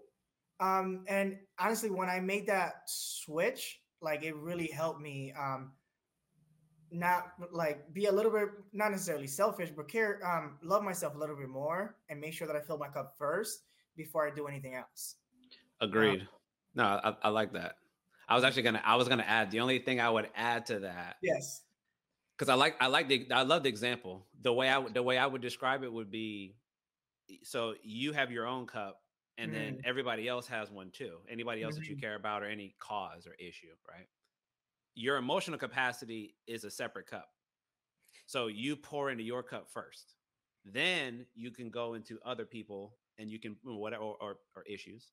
Then you can pour into those areas. The point is you took care of self 1st mm-hmm. before you do anything else. And I always try to make that point because that's what helps you to fight that feeling where nothing matters, nothing, you know, you don't care about anything, and or you feel um, sort of dispassionate and feel like people are going to take advantage of you all the time. If I'm taking care of myself, it helps me sort of insulate things. It's where I'm less likely to be taken advantage of because I'm very aware of the things that I need to address and I'm making sure I'm doing them, which is why I poured into my cup first. Yep. But if I'm pouring into everybody else, as Carlos said, then nobody's left to uh, help take care of me, and I have nothing left in my cup to pour back into myself. That is an unsustainable model. That's a great way to do this, where you just you start off here, you just mm-hmm. go down. That's how, gonna, that's how I got burnt out, by the way. That's how correct. That's mm-hmm. exactly why we talk about burnout because that mm-hmm. exists in every profession too. Yep. If you care about people and you care about helping others, none of that is bad. None of that is bad. Amazing. But if you don't make sure, and I I will say this last little soapbox point, if you don't make sure that you're your first priority, always, you should expect over time that you're going to have that sort of inverted line of where I don't take good care of myself. I'm just going down this line because that means I'm so used to giving to everyone else first. And maybe that's because it make it makes me feel the joy to be supportive, right? I enjoy that as well. I love being of service. Mm-hmm. But I also understand I have to also be an example. I cannot do that if I'm constantly giving to you and you and you and everybody else, and there's nobody left to look out for me. So we always have to look out for us first.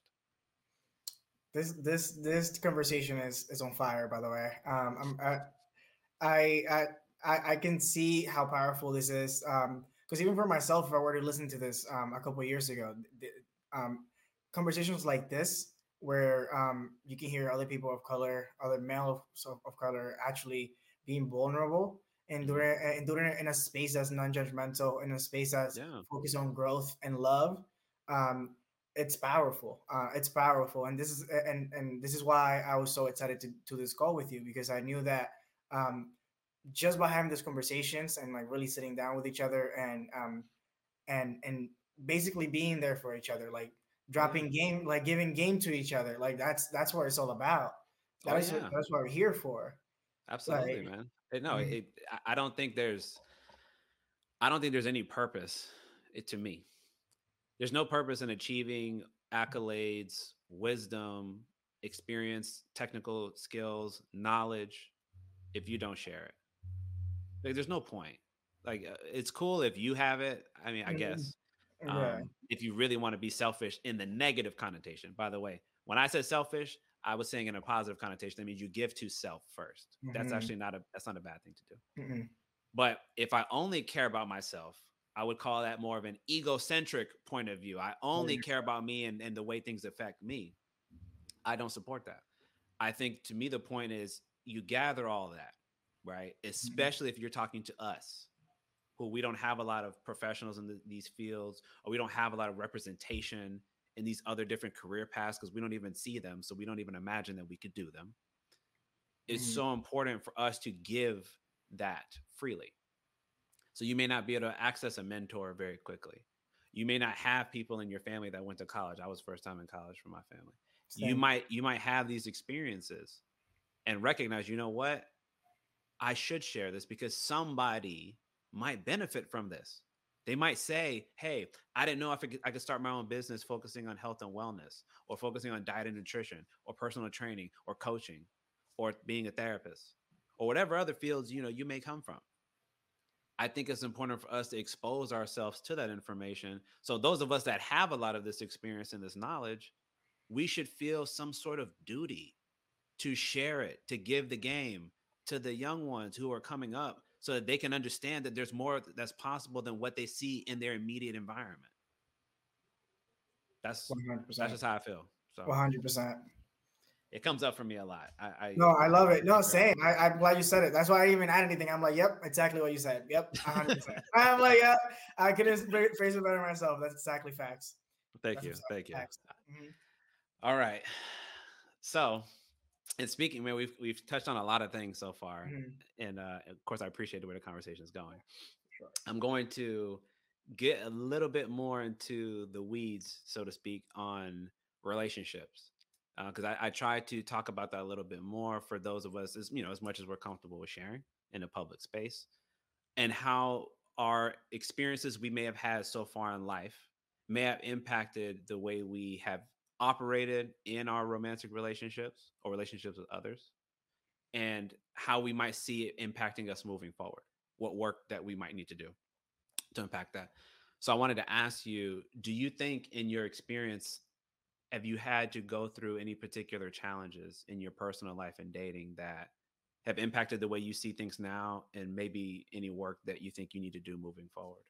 Definitely. Um, i would um, the first word that comes to mind is responsibility um, and and to to be more specific about uh, on that um, responsibility about our actions and, and our words and like how we approach different things mm-hmm. and, and by that i mean i am a i am now um, a really strong believer that um, you are responsible for the person that's listening to you to understand what you're saying um, if you communicate if you're communicating with someone and they don't understand what you're saying, that's not their fault. It's your responsibility to make sure that you speak to them in a way that actually that they can add, um, take in, they can understand. Um, and that doesn't mean like you keep like driving the same point over and over again. Change the right. way you say things, um, or even if you feel like a conversation is not going in, in, in a positive in a positive way, step away for a little bit. Um, like figure out a different way to say it and then come back uh, and have a, a, more productive conversation. Beautiful. Because when you're uh, when you're upset when you're angry if you're yelling you're not communicating. Um there's there's you're saying things and the other person's saying things back. Right. But you're not listening to each other. Um mm-hmm. i was blessed um enough to be um in a relationship for about four years. Um actually we, uh, we ended a few months ago but um one of the beautiful things that i learned in that in that um, relationship is that I had this idea that you know couples fight, couples argue, couple ye- couples yell at each other. But when we first came into a relationship, one of the things that we we spoke about is that we will never do that, and luckily we never did in the entire time that we were together. Whenever we whenever we felt that uh, someone's being frustrated, someone's getting agitated, okay, let's take a step back. Let's do a little bit of breathing. Let's let and and then we'll come back to this on another time mm-hmm. um, and i feel like that was very very helpful but i also know that i personally witnessed many relationships especially in the black and brown community where that where it's standard for you to like fight and argue yeah. um, but when you feel that you're when you feel again back to a responsibility that you're getting agitated that your point is not being understood take a step back and figure out a different way to say it even or take a step back, go meditate, do some breath work, whatever you need to do to get yourself back to uh, to baseline and to calm. Mm-hmm. Uh, go do that. Um, but that's definitely something that I've learned, um, and I've had the pleasure to like experience myself um, to know that it is possible, to know that you can do it, um, yes. and that and, and that we need to do it as a, as a community, in my opinion. Absolutely, absolutely, man. Thank you, thank you so much for for putting that out there, and I I want to echo everything you just said. Mm. To me, communication is the primary issue I usually see when it comes to relationships of any kind, not just romantic, like parent to child, uh, friends, and romantic. It, it usually comes down to communication, not being understood, feeling like you're not being heard. And I love what you said. I would describe that under the the umbrella of a pause skill. Yes. It's understanding your limits, right? Mm-hmm. Understanding that when I'm getting upset, I should probably not continue to keep engaging because I understand that I'm getting to my breaking point. And if I keep going, I might start saying things I don't mean, behaving in ways that I have to later go back and apologize for. Mm-hmm. And it's better to just avoid all that. And so, you, you know take, what? You can't take it back. right. Let me let me just take a moment, collect myself. Maybe it's a you know maybe it's a few minutes, maybe it's an hour, doing something that's going to help me to decompress for a period of time. Realize that this person is not understanding where I'm coming from, and I like you said, I need to find another way to engage with them and be thoughtful because mm-hmm. I agree so much. The the worst thing we can do in any relationship type is to withhold information. Mm-hmm. You want to be honest about how you're feeling. You we want to create these spaces where we can speak freely to each other. But it's also important that we, uh, as each individual, like you mentioned, feel the level of, I would say, duty and responsibility to each other to be transparent about whatever it is that we got going on that to me is how we help prevent issues from occurring or from them getting out of hand in a mm-hmm. way that they don't have to. We don't have to yell. We don't got to scream. Nobody got their hands. Nothing mm-hmm. like that. None of those things have to be normalized. None of them. But it requires a certain level of intentionality. I have to mm. be able to say, you know what? And again, this is, uh, I'll, I'll, use myself. Like if, if, I was talking to my son or talking mm-hmm. to a partner or talking to my sibling, I care about you enough that I don't want to say things that I don't mean. I'm mm-hmm. getting quite upset right now. Let me take let me take a moment because I don't want things to get out of hand. That to me would be the responsible way to approach it. Because at the end of the day, when we have relationships with people, right? I would like to be able to say, I think this is fairly universal, that we want to be understood by them. Mm-hmm. Would you agree with that statement, Carlos? 100%. Okay. 100%. So if I know I want to be understood, then that means I need to really take my time and be thoughtful about mm. how I choose to express myself. Because my intention is not to hurt you, it's not to deceive you, lie to you, be insulting, anything like that. It's just because I want you to understand how I see things and how I feel. And I want to make sure that I'm doing the same to create the environment that you want to do the same with me. Mm-hmm. That would be healthy communication. It doesn't mean it's always that smooth. It's not going to be exactly the way I said it. I'm talking about the essence, the overarching theme. If, if we're going to communicate, that would be the way I would hope that we would all want to do it. Because if we're all being understood, there's really no reason to argue. Mm-hmm. There's really no reason to fight because I get where you're coming from. I get where you're coming from. Let's figure out how we can find compromise and collaborate so that we can continue to move forward right 100% I, I, think that that's important and that to me is the crux of what i see in a lot of the work i've done with clients and in my personal life that i've had to mm-hmm. recognize that i need somebody who is always going to be willing to give me that in return because that's what i'm going to bring mm-hmm. and that's what we all need as the foundation as you talked about yeah. to have those types of relationships moving forward where it's not hostile it's not tense and then going back to why Carlos and I are here to help men be more comfortable with being vulnerable. Yep. Right. So we're here. And I and I and I and I want to piggyback on, on something that you said because I, I think it's important to highlight because it's easy to miss. But intention. Mm-hmm. Intention is everything. Before like when whenever you go into if you're having a hard conversation or you're going into to talk to someone uh, that you care about, mm. ask yourself, what's my intention for having this conversation because that's going to give you clarity as to what like what you what the outcome uh, and also give you flexibility as to yeah. like what the outcome could be start with that intention it's really important to realize like and ask yourself like what why am i having this conversation mm-hmm. if you if your if your intention is to make sure that say that to know that you're right you should probably take a step back. Like if you're and and that's that's really important like intention really can dictate how a, a conversation flows um, and how much you actually can open up and and be your true self and how much how vulnerable you can be. Um, oh yeah. no. and you can even say it out loud honestly i i, I would go into conversation and, and let people know. So this is my intention for this conversation. I think it's yeah. important. That way everyone understands why we're doing this. Um, absolutely. um. Absolutely. Mm-hmm. setting that you're setting the tone essentially right? So people know like if um i usually give the example like you know most men don't want to hear the expression we need to talk. Right? I mean it can go both ways too. Women may not want to hear that either because you know it has that sort of under implicit understanding that uh, this is going to probably be an uncomfortable conversation yeah. right? But we don't go we don't often take the time and say you know what? So today's the first right? So on august 1st on monday uh, I'm going to set some, t- some, t- some time to the side. We're going to have a conversation about being understood.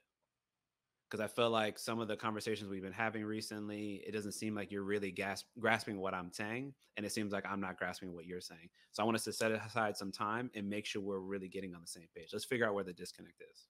It'll work for you? Okay, cool. And then we're being intentional with that time. So that way we both know hey, maybe I'm going to come prepare with some notes so I'm going to say, well, this is where I feel like I was misunderstood. And then maybe this is where I felt like you, I misunderstood you and vice mm-hmm. versa. Productive dialogue. Like we're, we're setting our intentions and it's easier to follow along because you're not, a lot of times I've seen that people feel blindsided and it's not a fun feeling to feel like you're sort of being caught off guard with some conversations, some topics, maybe some past experiences that you may have thought weren't issues. And then they just kind of come up maybe it's m- multiple in a row maybe you get like hit with a list of items and you're not prepared to discuss them because you didn't know that they were a problem and i think that it's important to again setting the intention let each other know hey we're going to have this time set to the side and we're really going to be intentional about discussing you know point by point not all of them at once mm-hmm. let's go mm-hmm. through this point make sure on the same page and then move to the next one and then to the next one i think it's important to have that sort of systematic way of dealing with each other in terms of communication. So that way we're ultimately resolving more issues than we're just pointing out mm-hmm. and then having to kind of kick the can down the road and deal with it at a later time. Exactly. It, it, I just it, honestly like by doing that, you just like literally piling up issue on top of issue, and then like you when you look um, out, like, like, when you take a step back from the relationship, you start looking. It's like, oh, this is all issues. Like, these all problems and and that's not what we want that's not what we want no. we want we want to make sure that our conversations are solution oriented and and and and focus on on making progress more than oh, anything yeah. else Ab- absolutely and sometimes you know sometimes it is just to be heard sometimes you're having mm-hmm. conversations with no particular agenda in mind you're just like i just need to be able to vent and share it's just totally fine but when mm-hmm. you're talking about uh, problem solving yeah. as we were talking about yeah you got to come in with some sort of a playbook of how you're going to try to manage uh, each other in terms of being able to communicate effectively. I think that's very important. And um, you know, to your point about in romantic relationships, I think it can be particularly challenging. And I, I want to make this one point because I feel like this comes up a lot based on what I've seen and what I've lived through. Is the idea that uh, if we don't have a healthy type of communication where we exchange our thoughts freely and openly, that we leave each other to largely assume what the other person's mm. thinking and unfortunately, that can lead us to develop feelings about that person that may or may not actually be based on accurate information, which mm-hmm. then may lead to behaviors that we end up displaying and demonstrating that are, again, not based on accurate feelings, which was also not based on accurate information. Mm-hmm. And so I'm a big advocate to make sure that we're being very clear with each other and as open and as honest as we can be as often as possible so we're decreasing the likelihood as much as possible that we don't have to be trying to fill in the gaps with what we think this person is thinking, what we think this person is feeling, because it's really not fair. At no point in time in this discussion, did I ever think I know what Carlos is about to say? I know this is how Carlos feels because he's black and brown like me, right? So he must he must be saying these things from this lens, from this perspective. No, that would be my implicit bias doing all that talking. Yeah. Oh well, we got to be similar, so you know, I'm sure a lot of the stuff we've lived, blah blah blah. Carlos, RJ, it's the same thing. Just swap the name out. No, yeah. we're two different people. There's some shared lived experience, sure, but there's also a lot of variation. None of us are monoliths from these communities that we come from. But there is some common understanding that we can at times have. But regardless, we don't want to be assuming what each other thinks and feels because that is really unfair to the other mm-hmm. person. You want to listen to them, listen to them. Yeah. Take the time to sit across from them and ask them the questions with intention and allow them to thoughtfully respond. And then you thoughtfully respond. Don't just jump and say, man, while Carlos is talking, man, I got about five things I'm ready to hit him with. That's not that's not listening. Mm-mm. That's just waiting to respond. And I'm doing it in a very reactionary type of way. Notice I said respond. I didn't mm-hmm. say react. If I'm reacting, I'm not even really digesting what Carlos said. I'm just gonna hit him with it. Boom, I'm gonna hit him with it. Instead of what does this man just say to me? maybe if I took the time to really digest that and really understand where the man's coming from, we can find points to connect on, to understand, to compromise on. And so I've I've been trying to make it a very, very big point of this platform and, and both in my personal and professional life to really advocate that we take much more time to listen and understand each other and stop trying to assume for whatever reason when we maybe don't create the space to connect with each other mm-hmm. or we're unwilling to and then we end up filling in the gaps with our own thoughts and feelings. 100% definitely. Speaking facts. Again just speaking facts. And honestly to add, add to that like um, especially because we're in psychology field like um, from a brain physiology perspective um, it, when you're allowing yourself to react uh, you're using the you're using like your old brain you're using like the part of the brain that's not logical basically. When you allow yourself to have those five seconds, 10 minutes, whatever time you need, and you actually use the prefrontal cortex, the actual part that allows you to be logical, that you can actually have a, a, a more productive conversation with that person and actually take a step mm-hmm. back to understand where they're coming from. Yeah, absolutely. And that's mm-hmm. why we sometimes we need that time, mm-hmm. you know, to collect ourselves so we don't get so emotionally charged and get mm-hmm. upset. But a lot of it, you know, again, from what I've seen, a lot of it is based on assumptions of what each other is saying and sometimes sometimes you can tell like you can look at a person and tell they're not really listening to what you're saying because maybe they're being very animated in their facial expressions or they're doing a lot of head movements and all this mm. looking like they're just not they're they haven't really listened to what you said they heard the words but then they put their own their bias put a, a meaning behind what you said instead of what did you mean when you said this and i think that gets a lot of us in a situation where we probably are arguing and fighting when we really didn't have to you know but, but, but i will make this other last quick point on that subject is mm. we got to always have this room i say to consider not say that it's factual necessarily mm-hmm. all the time but consider be open. that we that right be open-minded that we could be wrong yeah that i know i heard this i know you said that i know you behave this way and that's how it appears to me. Again, bias. Hello, we all have mm-hmm. bias. It appears to me that way. But what if I'm wrong? Mm-hmm. What if Carlos didn't actually mean that when he said it that way? What if when Carlos behaved that way and the way I interpreted it, that wasn't his intention? What if, what if I was to just ask him, is this what you meant when you mm. said that? Is this what you meant when you mm-hmm. did that? Is that what you meant? Because mm-hmm. if it was wrong, it's like, you know what? And you're like, hey, no, no, no, no, no. No. I don't know where you got that from, but that was not my intention. oh, great. You know what I just did? I just saved myself from the negative feelings that I was probably going to have towards you and the behavior I was going to be. Maybe I was going to start being distant. Maybe mm-hmm. I was going to start being cold. Maybe I was going to start being, yeah, be much more judgmental, less patient all these things. I just avoided it all. Mm-hmm.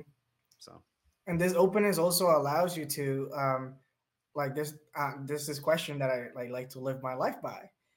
Would you rather be right? Would you rather be happy?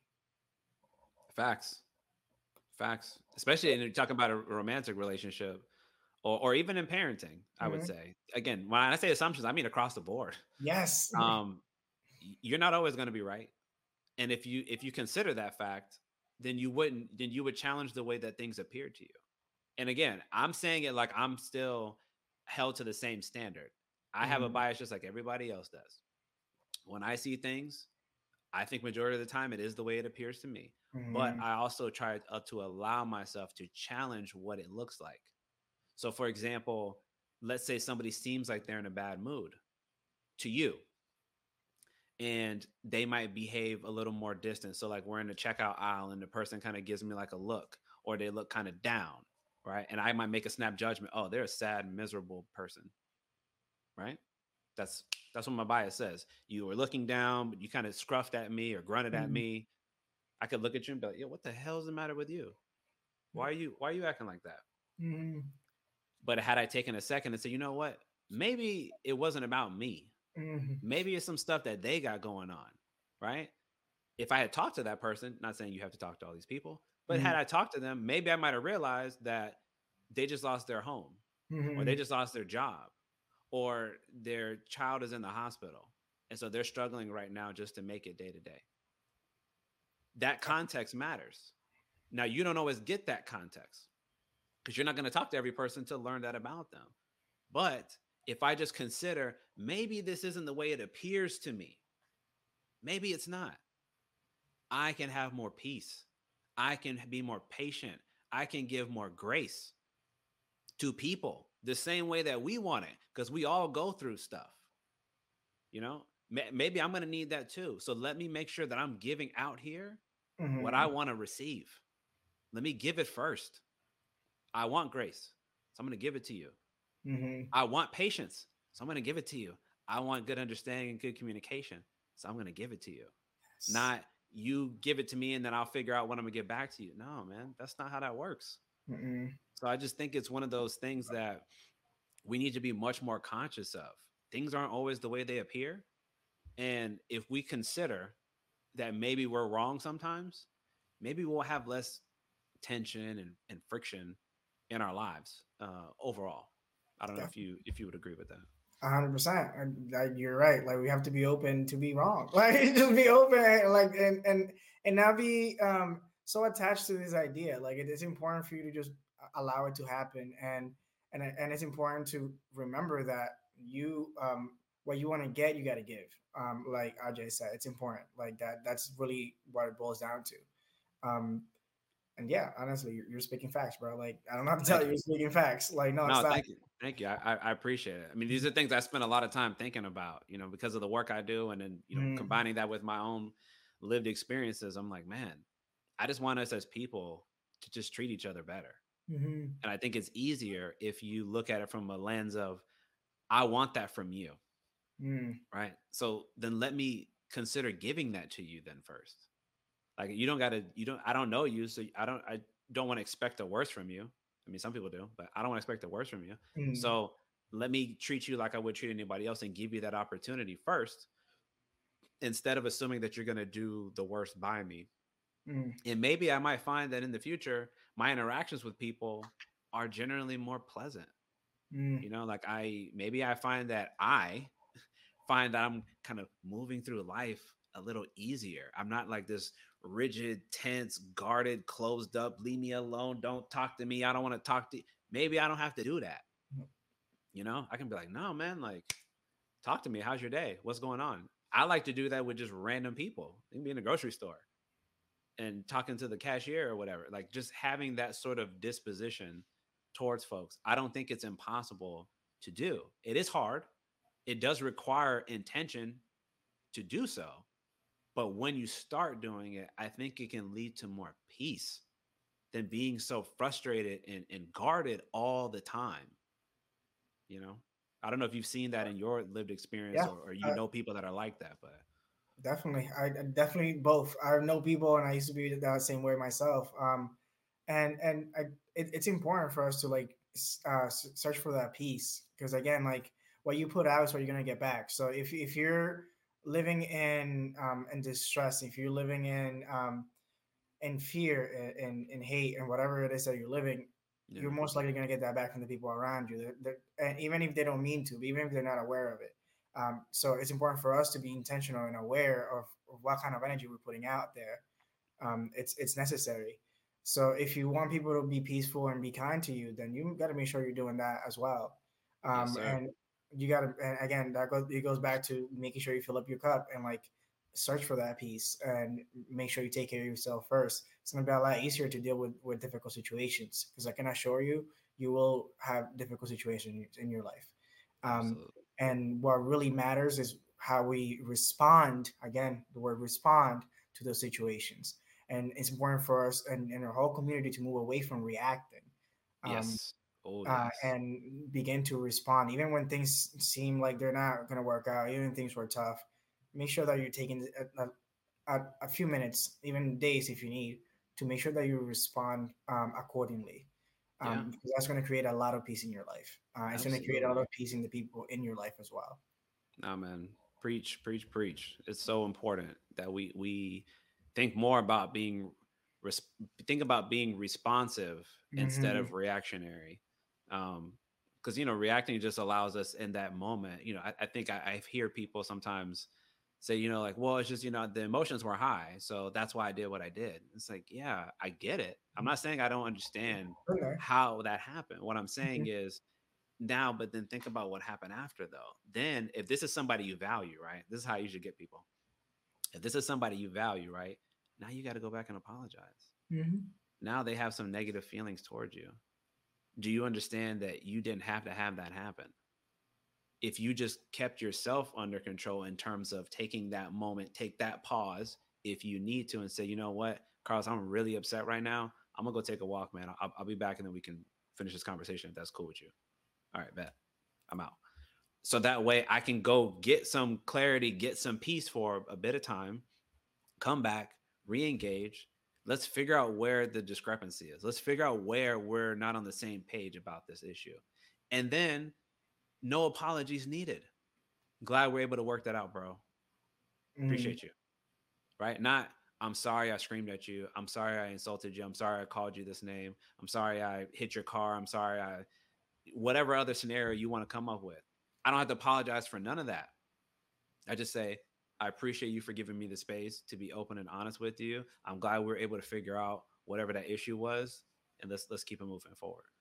Mm-hmm. Way easier, man and I, I, I, want us to understand that and and yes like you said being reactionary i'm not saying it's easy thing to do it's very mm-hmm. challenging something response yeah and so, some things happen some things are so heinous and so mm-hmm. traumatic that i get it mm-hmm. but we're talking about more often than not we're not saying ever but more often than not let me choose to be responsive and not react it's not mm-hmm. we don't live in black or white thinking as i would say or, or everything or nothing. Mm-hmm. There's nuance. So, more often than not, though, let me choose to be responsive because maybe it'll create more peace in my life, as Carlos said. But to bring it back to some positivity, some things that we are hopeful for, mm-hmm. I wanted to ask you for your future, man, and for some of yeah. the goals and maybe ambitions that you have. What are some of the things, whatever you feel comfortable sharing, that you have your sights set on moving forward?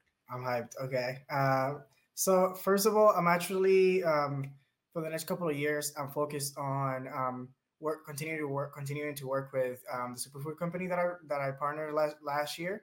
Um, specifically, though, um, I've been stepping into the leadership uh, leadership position.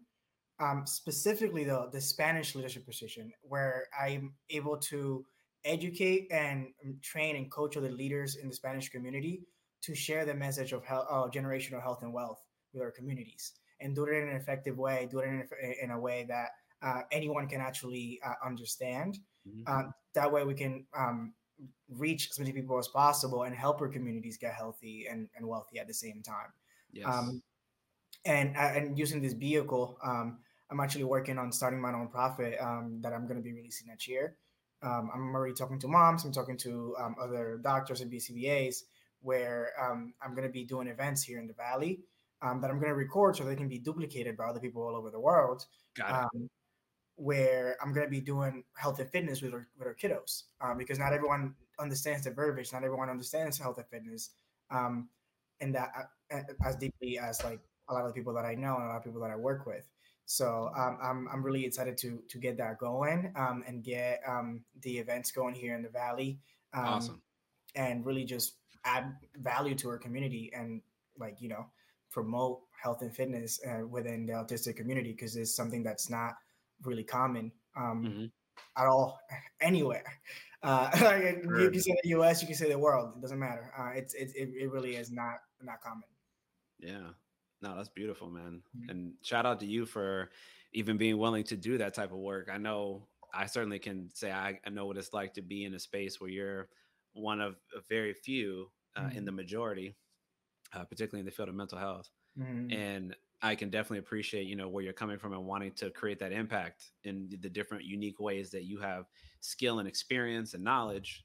And more importantly, you have the passion. You care about trying to help people from those communities and people who are struggling to manage maybe children who are suffering from autism and how to integrate them better into society and all these other challenges that come with when you have that type of diagnosis, right? So that's that's that's good that you care enough to want to do that type of work. And I'm sure if there's any opportunities to promote and support, you know, what you got going on, that you know, I definitely want you to come back and let's make sure you know we're all doing everything we can to support those types of missions because the work we're talking about is very hard.